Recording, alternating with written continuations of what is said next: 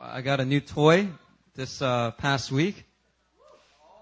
Is uh, the Itaewon church plant team. They uh, all ten of them they got together enough money to get me this digital SLR.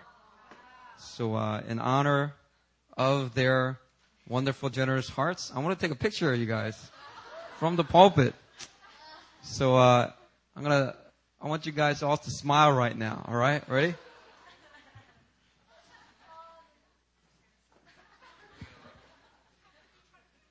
Okay, ready? One. One, two, three. One, two, three.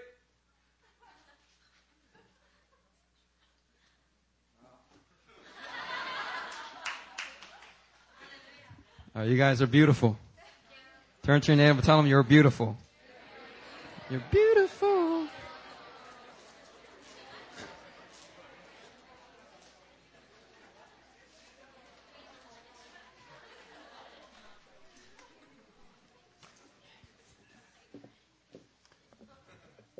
All right, hallelujah. The message I'm about to preach today may sound familiar. It's because it's a message that I got to preach two years ago before I became the lead pastor here at New Philadelphia. March 22nd, 2008. So, uh, this is, uh, based upon that message. But man, sometimes messages are so good, they need to be preached again. Amen. And, uh, we do have a lot of, uh, people that didn't hear that message from before. So I'm going to preach this message, provide some new insights as well. Uh, look at Luke 24, verse 2 through 3.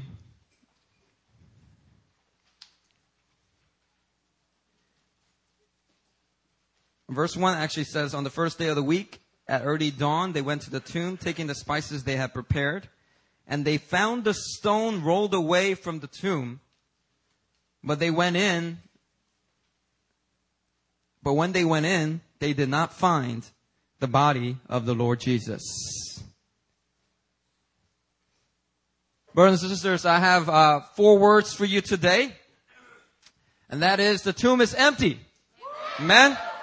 Hallelujah. The tomb is empty. Tell your neighbor that. The tomb is empty.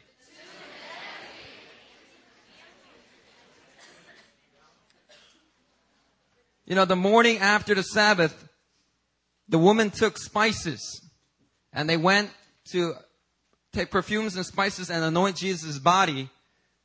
The Bible tells us that they did not find the body.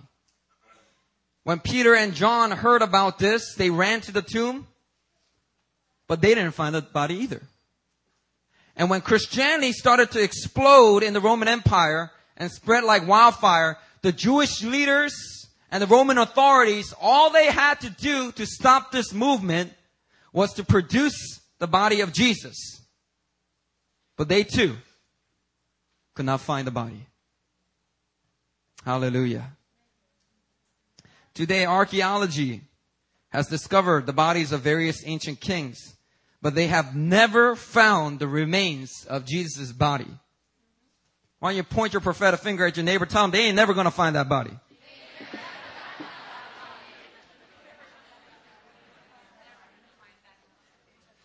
Hallelujah.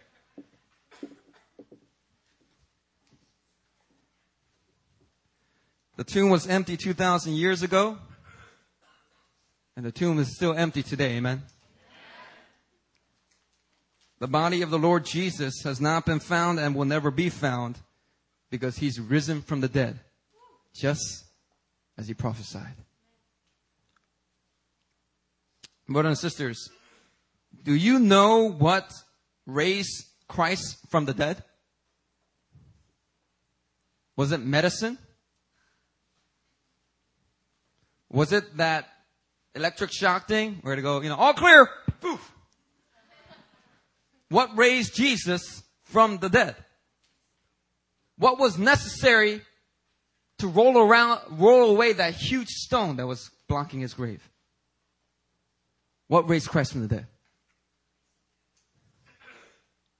It's power. Power raised Christ from the dead. Romans 1 4 says, the Holy Spirit declared Jesus to be the Son of God with power.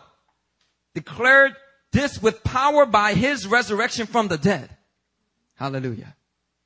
The Holy Spirit declared Jesus is the Son of God. And he declared this with power by resurrecting him from the dead. And the good news is the same power that raised Christ from the dead is available to us today. This is the same power that is available to us today. Power to overcome sin, power to destroy bondage, power to heal the sick, power over evil spirits, power to forgive and love, power to even raise the dead. The word of God says in 1 Corinthians 5, 420, the kingdom of God is not a matter of talk, but of power. You know, sometimes you look at Christianity and there's a lot of talk, talk, talk. Now Christianity, man, there's a lot of talk in Christianity in there. But you know what? The Bible's saying talk is cheap. You can talk, talk all you want. But ain't the kingdom of God unless you demonstrate the power of God.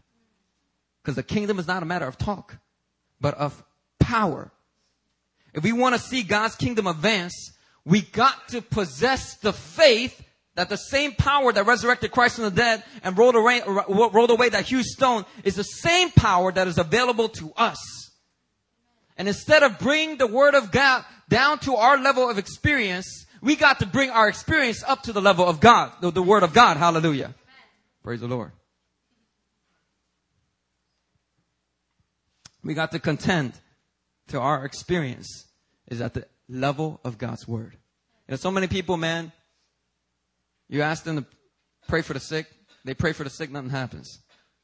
I say, hey, pray again. They pray for the sick again, nothing happens. And then you know what they conclude? This doesn't work.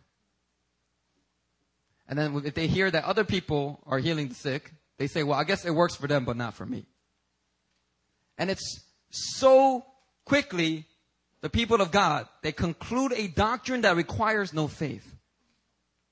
And they bring the word of God down to their level of experience or their lack of experience. And brothers and sisters, we got to stop doing that.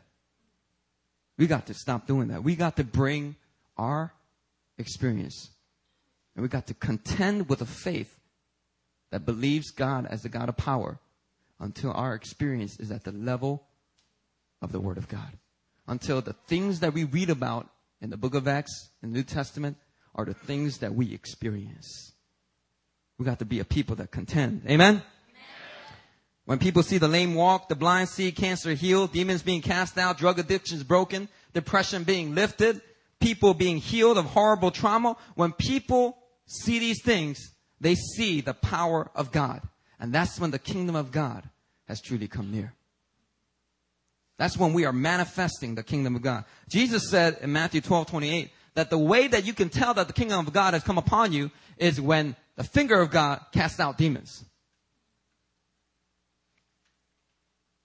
The way you can tell the kingdom of God has come upon you is when demons are being cast out. Hallelujah. And you can't cast out demons without power. And Jesus commanded us to pray, Lord, your kingdom come, your will be done on earth as it is in heaven. It's about time the church woke up and we realized that in order to build the kingdom of God, we must manifest and demonstrate the power of God. Because the kingdom of God is not a matter of talk, but of power. Hallelujah.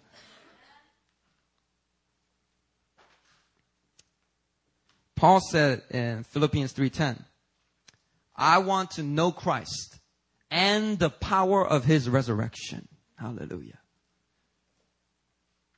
Church, do you want to know the power of his resurrection? Do you want to know the power of his resurrection? If that's you, turn, turn to your neighbor, tell him, I got to have the power of the resurrection.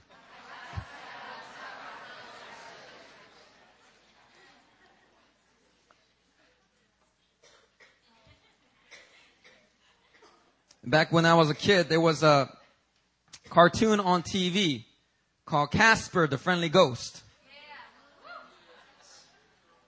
The cartoon was all about this young ghost boy named Casper, who was unlike the other ghosts because Casper was a friendly ghost and he would help humans.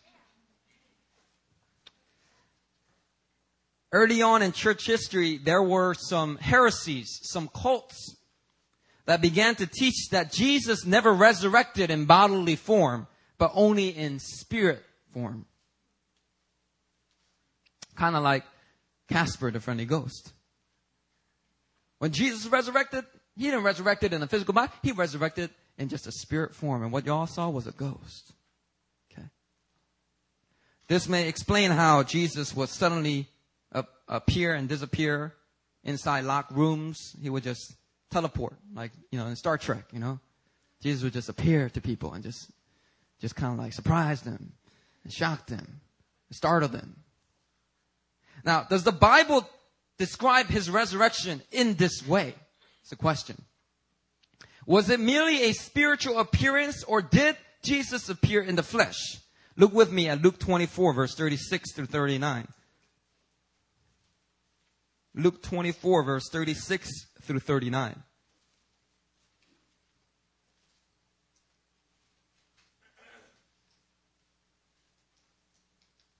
Check this out. As they were talking about these things, these are the disciples. Jesus himself, himself stood among them. This is after Jesus was crucified. All of a sudden he stood among them and said to them, peace be to you. Peace to you. But they were startled and frightened and thought they saw a spirit. Or in the older translations, it says they thought they saw a ghost. And he said to them, why are you troubled and why do doubts arise in your hearts? See my hands and my feet that it is I myself. Touch me and see, for a spirit does not have flesh and bones as you see that I have. Hallelujah. Is somebody with me on this right now? What Jesus is saying is, look, I ain't the, I ain't like Casper the friendly ghost. This is me. I am here in the flesh and blood. And if you don't believe me, touch me. Touch my scars.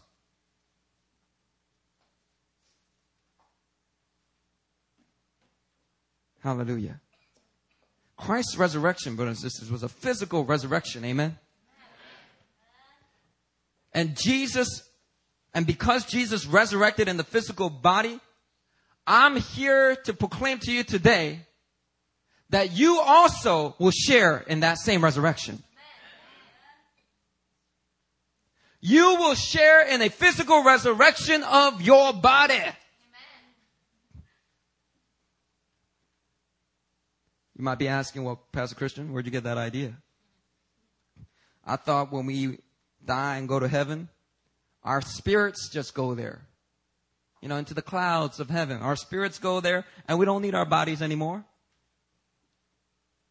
Okay. Well, the better question is, where did you get that idea? Because it's not in the Bible. I don't know. I, that's what I grew up with too. When I was growing up, that's what I thought. You know, when we die, our spirit starts to lift up out of our bodies and then we just go to heaven and we're just spirits. Just like, hey man, what's up? Yo? Uh, yo. And you try to high five each other, but you can't because you don't have a body. You're like, man, I'm hungry. Psych, I'm like, I don't have a body, so how can I be hungry? And it's just, you know, our spirits just chilling in heaven. And I just thought that's what the way it was. But it's not what I found in the Bible. The Bible, brothers and sisters, talks about the resurrection of the physical body. Think about it. You won't be you without your body. For everyone who is in Christ, the body you have now is one day going to be clothed with immortality. Our bodies will be raised in a spirit, not just raised in a spirit, but also we're going to be raised physically and materially. It is mentioned in the Apostles' Creed because scripture teaches this in many ways. Philippians 3.21. says that Christ will transform our lowly bodies so that they will be like his glorious body. And what was his glorious body? It was a physical one. We know that Christ was raised in a physical body because the disciples ate and drank with him. We also looked upon here in Luke that Jesus outright declared that his resurrection was a physical one.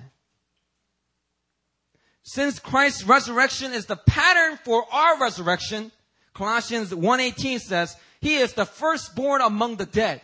Meaning His resurrection is the pattern for our resurrection. Well, well, therefore, we also will be raised in a physical body as well.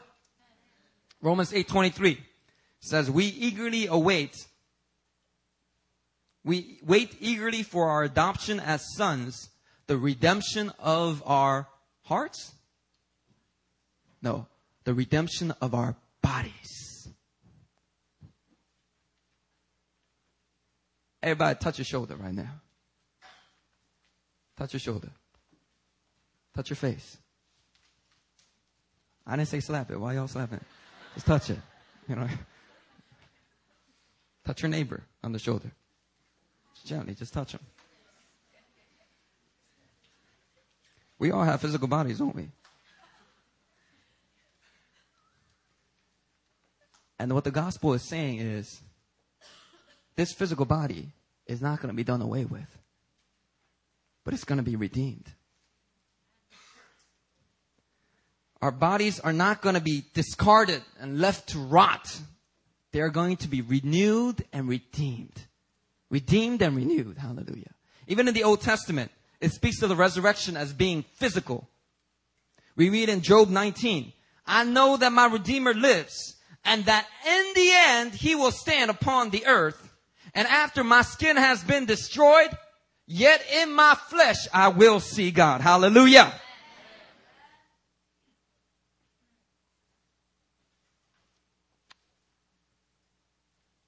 This means that at the end of the age, for every person that has died, their bodies will be renewed and reunited with their soul and spirit. And there will be no more disease, allergies, backaches. Can I get an amen? Glasses. What do you think? God's going to leave your glasses on? You really like your glasses that much? You can wear, wear, wear without the prescription. You can do that if you want, but you won't need glasses. No more cavities.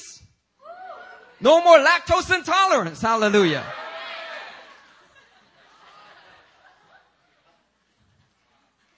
And look, check this out. If you got plastic surgery,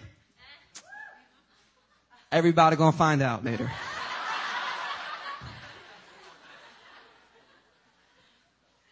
Your body will be redeemed. This also means that death will be a thing of the past. It will be this distant memory that people talk about. Remember when death used to be around? All right? And eternity, every chapter of eternity is just going to get better than, than the previous one. It's just going to get better and better and better. Everlasting life. We will enjoy. We will reign with Christ. It's going to be glorious. That means also at the marriage banquet of the Lamb, we're going to eat. Do you know that? A lot of people don't think about this. But at the marriage supper of the Lamb, I believe this is a physical feast. It's a supper. It's a, it's a, it's, it's actually like, like a buffet. I don't know how it's going to work, but look. You're going to eat something. You're going to eat steak. You're going to eat fried chicken. Kimchi chicken. You're going to jump up and down, dance and run. And you're going to have to go to the restroom later. Because you will have a physical body. Jesus himself said that. Luke 22 verse 30. So that you may eat and drink at my table in my kingdom and sit on thrones judging the 12 tribes of Israel. Well, Jesus just meant it was like a figurative thing. You know, eat and drink figuratively at the, at the, you know, resurrection, you know. No! Jesus liked to keep it real. He was, he, he was just real simple with the people. I mean, Jesus knew all the hard stuff, but man, he, he also knew how to keep it real. And when he says you're going to eat and drink, he means you're going to eat and drink at my table. Hallelujah.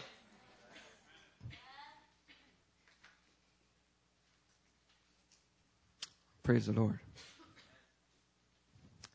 And I think it's wonderful that the resurrection, also known as the glorification of our bodies, is going to occur all at the same time.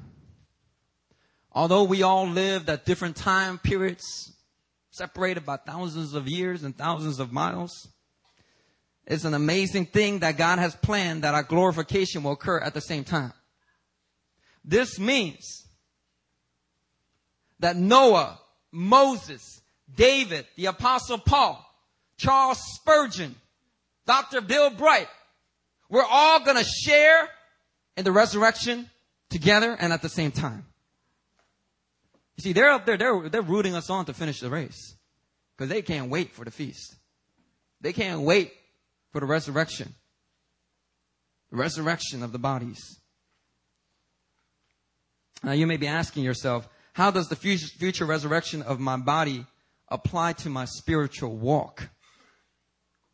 What's that got to do with me today? How does my future resurrection apply to my spiritual walk?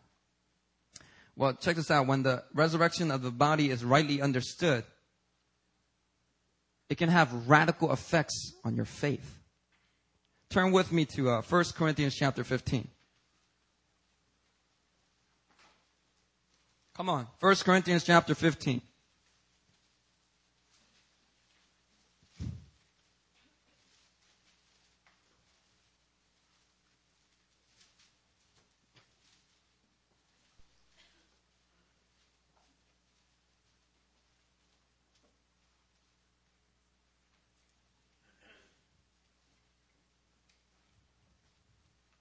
And let me just pray a brief prayer. Lord, I just bind every distracting spirit, every spirit of slumber, every spirit of doubt right now. I bind by the blood of Christ. And I just pray for your anointing to be upon the hearts of your people so that they may respond with a life of faith to your word. We thank you for it in Jesus' name. Amen. Look at 1 Corinthians chapter 15, verse 12 through 19. Verse 12. Now, if Christ is proclaimed as raised from the dead, how can some of you say that there is no resurrection of the dead? But if there is no resurrection of the dead, then not even Christ has been raised. And if Christ has not been raised, then our preaching is in vain and your faith is in vain. We are even found to be misrepresenting God because we testified about God that He raised Christ, whom He did not raise, if it is true that the dead are not raised. For if the dead are not raised, not even Christ has been raised. And if Christ has not been raised, your faith is futile and you are still in your sins. Then those who have fallen asleep in Christ have perished. If this, if in this life only we have hope in Christ. We are of all people most to be pitied. I want to read that last line with me again. If in this life only we have hoped in Christ, we are of all people most to be pitied.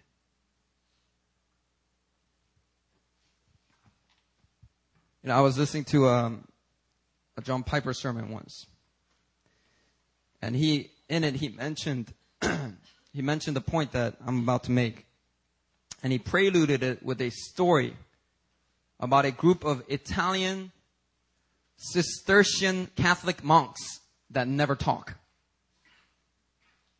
Besides, when they're singing and confessing their sins, their life is lived in complete silence and meditation.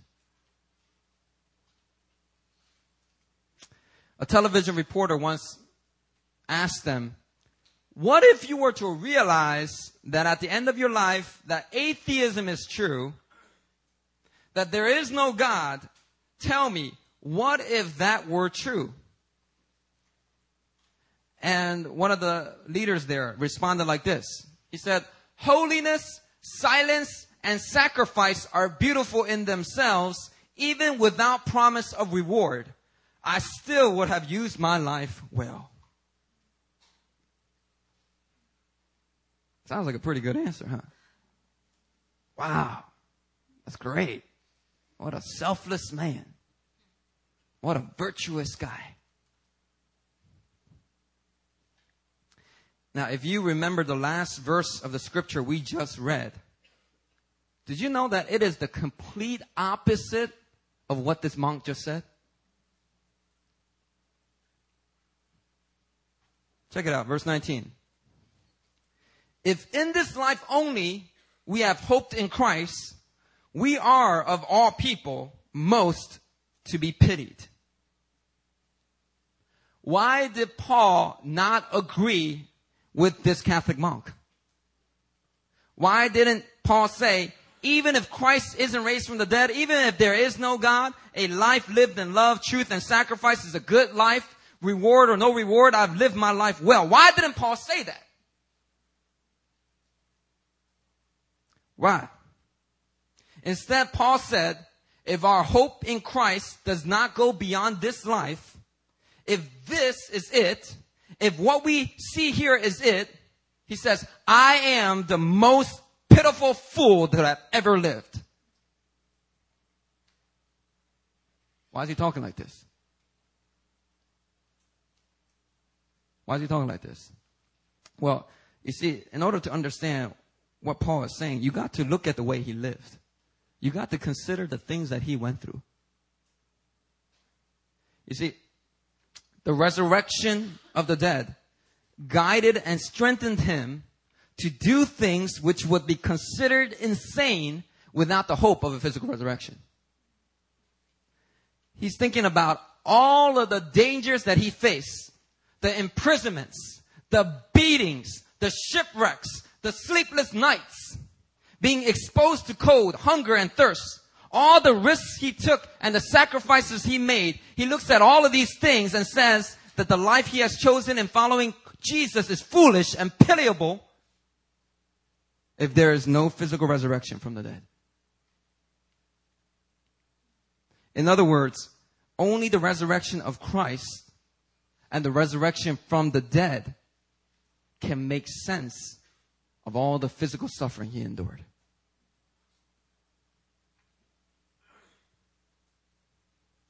He went through what he went through because of the hope of the resurrection. And this ain't true. He's saying that I'm the most pitiful man on earth. Because everything I've done is a lie. Everything I went through makes no sense anymore. If there is no resurrection from the dead.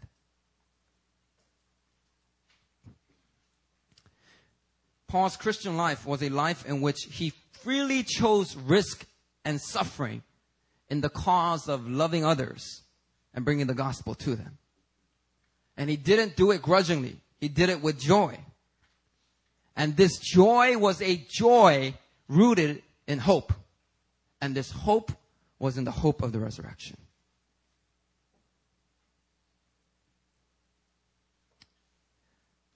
This hope freed him to embrace suffering.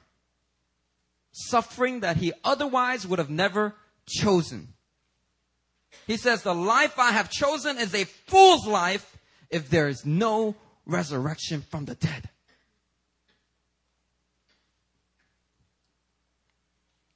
See, brothers and sisters, the reason why a lot of Christians today, they don't live a life of faith. You see, when you live a life of faith, there's uncertainty. Because uh, if everything was laid out before you, you say, God, God, show me your will. God, show me your will. He says, oh, here, check your email. There it is. If that's the way God worked, they require no faith. You can just follow the directions. You don't even have to depend on your relationship with God. Just follow a bunch of plans, whatever He planned out for you. And Christians, they don't understand that because, you know, it's because of the type of messages we've been fed and the type of messages we tend to focus on that many Christians, they don't live lives of faith. They rather, they live lives where they seek to maximize their comforts rather than to advance the kingdom of God. You see, the goodness of God, the favor of God. You know, a lot of people come up to me and they, and they ask for me to pray for them when they're doing a job hunt. And I pray for people in the last three months. And we've seen some cool, incredible results. People getting jobs, being shown a lot of favor at the interview. God just giving them the favor. Hallelujah. But when it comes down to it, man, there is an there is a grace that is upon myself and my ministry to release that. I don't know how it works. All I know is when I pray for people, it gets released. Right? Right, Doug? He got, Doug went job hunting the year before, got no offers. I prayed for him. He went job hunting again, and of course he got better, and he, you know he's a more you know mature man and everything. But man, this time he went job hunting. How many job offers you got? You got four job offers. And now, now he's, he's, he's working for LG. You know, he's, he's working faithfully there. That's the favor of God. But, you know, all that favor and, and God's goodness and provision, when I'm praying for that stuff, I'm not praying, and I may not tell you this, but I'm not praying with in mind, Lord, just bless him and just bless him and that's the end of it. No, it's like, I'm aiming for you to get that favor and goodness and get that job and whatever, like get that breakthrough. I'm aiming for that, but I got another aim behind that. That's the will of the Lord. That is the advancement of his kingdom. It's the glory of God. That's what I see right behind that. I don't tell you that. When I, when I say, Lord, release your favor on this man, hallelujah. I'm praying, release your favor so that he can live a life of faith. He would, he would make decisions of faith even in the face of risk and, uncertainty. Even when his very life is threatened. Even if he has to endure suffering, build him up to that place of faith so that he would choose to obey. Even if all that was presented before him. I'm praying that. It's like, it's like a bowler. You know, I'm a bad bowler. When I bowl, I look for the middle and I aim for the middle and I shoot like I aim for the middle, but then it never goes to the middle. But when you see a good bowler, First time you see a good bowler bowl, they have this weird, strange form that you weren't, you don't, you're not used to. And then all of a sudden they, they throw that ball and then you're like, ah, you missed, sucker. And that ball starts going all the way to the edge and you're like, ah, oh, this guy sucks. And all of a sudden the ball starts to come right back to the middle and strike. You're like, let me try that. You start aiming for the edge and it goes into the gutter. Because the bowlers, they know how to spin the ball. But check that out. When the bowler, he knows how to spin the ball, he doesn't, he's not aiming for the middle. He, he's aiming for one of the targets to the side. Because he knows if he can get it right up there, the spin factor will take it in with enough momentum to crash into a strike. Well, in that same way, the favor of God, the goodness of God, all these good things that we experience from the Father of lights. Every good and perfect gift comes from the Father above, right? Every, all these good things that we experience from God's hand, when God gives it to you, I mean, He gives it to you because He loves you, number one. But man, He's also got this like behind the scenes agenda. He's not trying to manipulate you, but He's just trying to get you to a place of maturity, get you to a place that's bigger than you are. So He'll release that blessing. He'll release that favor. But He's not aiming for what you think He's aiming for. And we need to get this, today's message. We need to get this today. You see, God's purpose in sending his son to the cross was not so we can simply get to heaven. That was like, that was like, um, that's like the, the, the, the spot that the, the spinning bowler is aiming for. That's the near, near target. But that's not God's ultimate target. It's not just for you to go to heaven.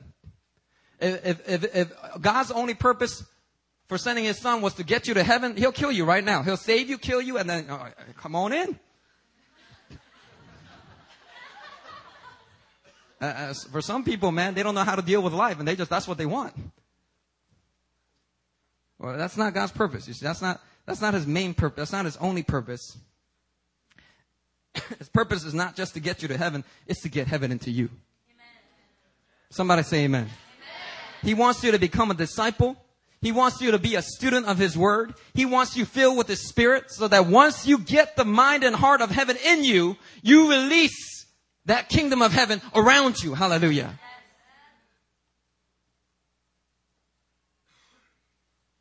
And th- this is the message that, that, that is largely ignored and neglected in the church.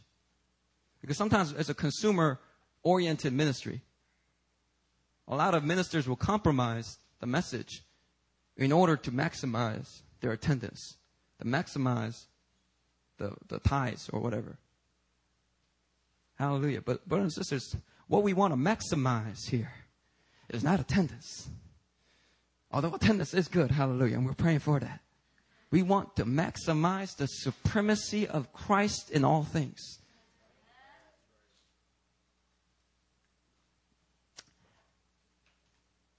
And what you realize is, as you seek His kingdom and you pray the will of heaven be done on earth, the more you live that out, the more you realize you're going to face opposition and warfare. Because when you try to establish the kingdom of God on the earth, what you realize is there is a dark kingdom that's already here. And that kingdom also has a prince. And Satan is not interested in just letting you in. There's going to be a war. There's going to be opposition. There's going to be real attack. Jesus said, if they mistreated you, if they treat me like this, be sure they're also going to mistreat you. Student's not above his teacher. And in the face of this type of opposition and warfare, God doesn't tell us, hey, take it easy. Hey, the point of all this Christianity is to maximize your comfort while you're here on this earth. You know? When you face this type of opposition, God doesn't say, hey, take it easy. No. He says you got to push through. Hallelujah. You know, God is a God-centered God. It's alright when you're a baby Christian to experience God as seeming like, you know, God is very centered on you. I think there's nothing wrong with that. When you're a baby, what did you think? You know, the baby, the baby, you know, they think the world revolves around them. You know, and it takes, you know, some people are still like that. You still think the world revolves around you, right? Uh, babies, uh, babies naturally, they grow out of that. And there's nothing wrong with you thinking that if you're a baby Christian. But look, if you are getting more and more mature, you need to put those childish ways behind you and you need to go on to maturity, hallelujah, as an adult. Stop just feeding on the milk. Get some meat down in you. I don't want to chew. Man, get stop that laziness. Open up the Word of God. Study it. Learn how to chew for yourselves. But Pastor Christian, you make up the best meals. Oh yeah, yeah, you got that right. Amen to that. But look, check it out. You need to learn how to feed yourself during the week.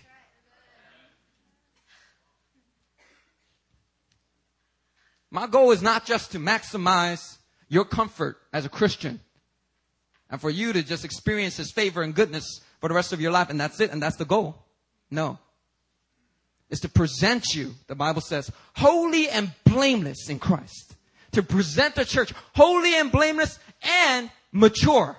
First Colossians chapter 1. Hallelujah. And when you face opposition, and even if you are called upon to suffer for the cause of Christ, there is one thing and one thing only that will strengthen you at that hour. And that's the hope of our resurrection.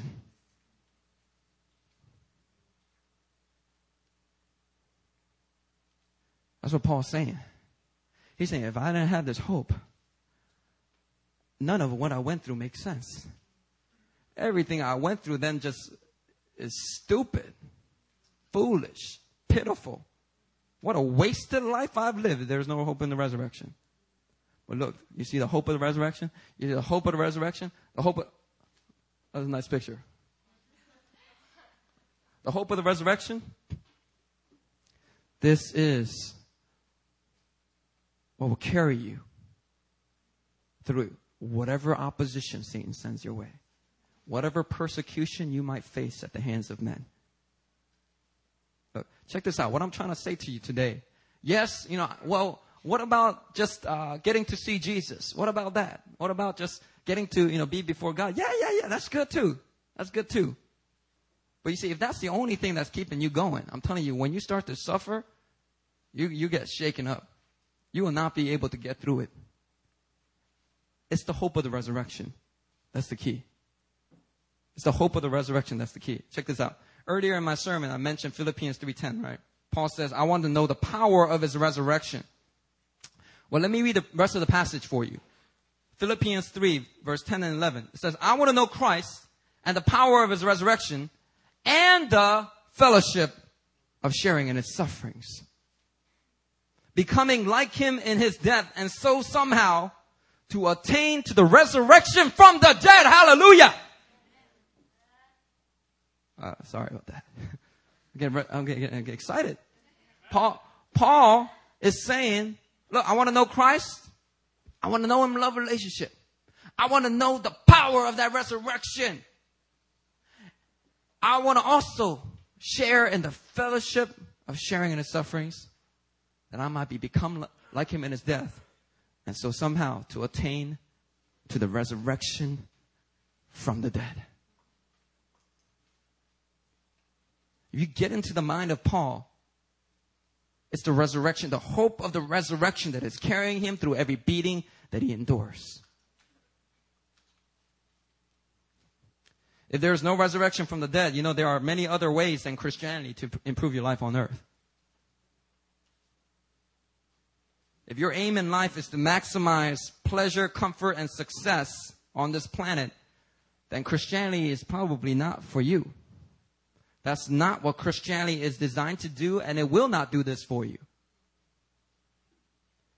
That's why verse 32 of that same chapter, Paul says, If the dead are not raised, let us eat and drink, for tomorrow we die. Let us eat and drink, for tomorrow we die. He's not saying let us just be drunkards and live in debauchery because there's no resurrection. That's not what he's saying. He's saying if the dead are not raised, what's the use of anyone choosing a radical life? Just live normal. Go raise a family. Go get your paycheck. What is the use? If the dead are not raised, what's the use of living a radical, risk taking, faith filled life? Just be middle class. Just eat, drink, exercise. Maximize your comfort on the earth. But you see, Paul chose not to be normal. You see, when you choose full obedience to Christ, you're going to choose a life that is not normal, according to much of the, church today. It's not normal. But to Christ, it's normal.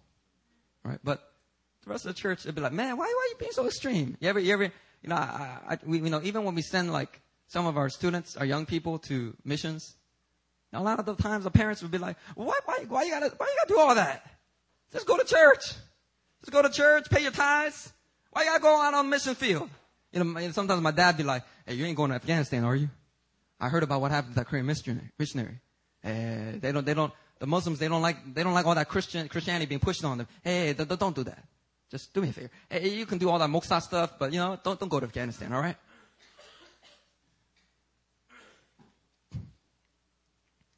Paul chose to be radical. And being radical at times meant he chose suffering.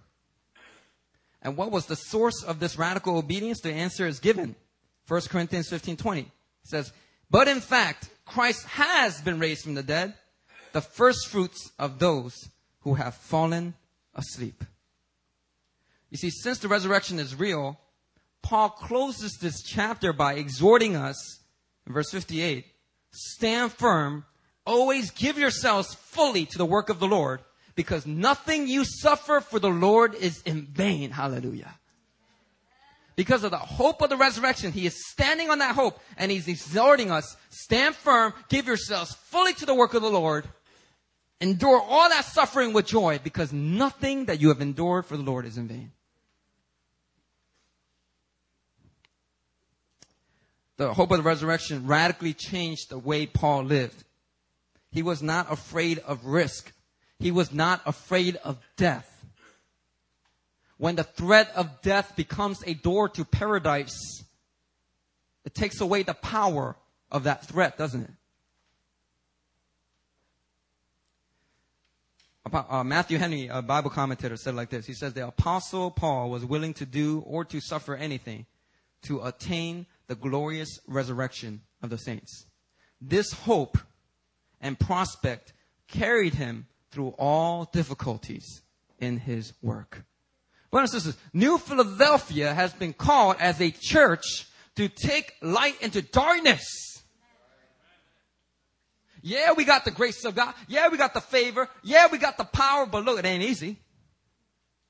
It's gonna be difficult. This church plant today in the Itaewon is gonna be difficult. We are gonna face opposition. There's to be some things that we just got to go through, difficulties that we got to endure. And without you placing your eyes on the hope of the resurrection, you're going to quit. You're going to quit. And even in here, in this room, some of you in here will quit. I pray that it will not be you. And even if you do quit, Check it out. I'm a good shepherd. You want to come back? You come back with a heart of full repentance. We'll take you back. But there are going to be some of you. You're going to quit. And look, check this out. Let me give you a secret so that you don't quit. The hope of the resurrection. And you see, the cool thing about the resurrection is at the whole, at the resurrection of the dead, there's going to be rewards given out. There's going to be like a, like a cer- I don't know if there's going to be a ceremony, but I'm telling you, I mean, God, God is like pretty meticulous. He's going to reward you. All right. And that reward, that reward is going to be given out at the resurrection of the dead. And this hope of future reward, it freed Paul from materialism. It gave him to the power to go through and to go without things that many people feel they, that they must have in this life because he knew that there will be rewards, future reward at the resurrection. See, the hope of the resurrection is supposed to change our behavior. In Luke chapter 14, Jesus told us to be hospitable to people who cannot pay us back in this life. And then he finishes it by saying, although they cannot repay you, you will be repaid at the resurrection of the righteous. Hallelujah.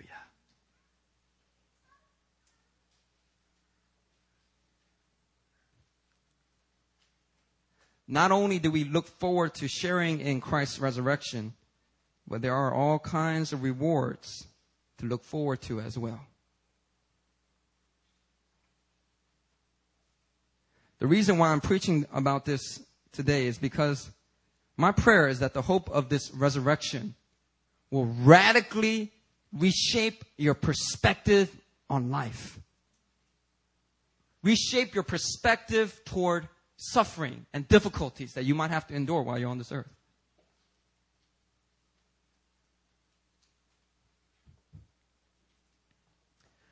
Are you making decisions on the basis of reward only for this world? Or are you basing your decisions on rewards that are going to be revealed at the resurrection? Are you storing up treasures in heaven or just here on earth? New Philly, may you find great joy in the hope of the resurrection of your imperishable bodies. You can face anything here on earth because you have something wonderful to look forward to.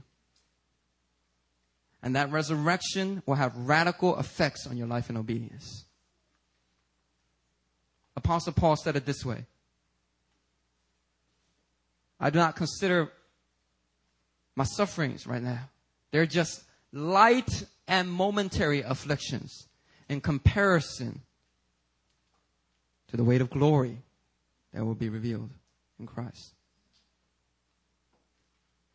Brothers and sisters,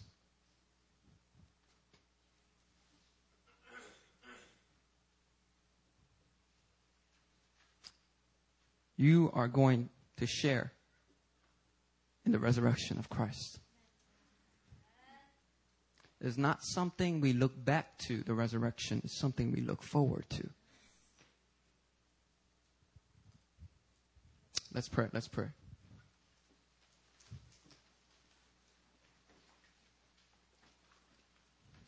Lord Father, we just thank you so much.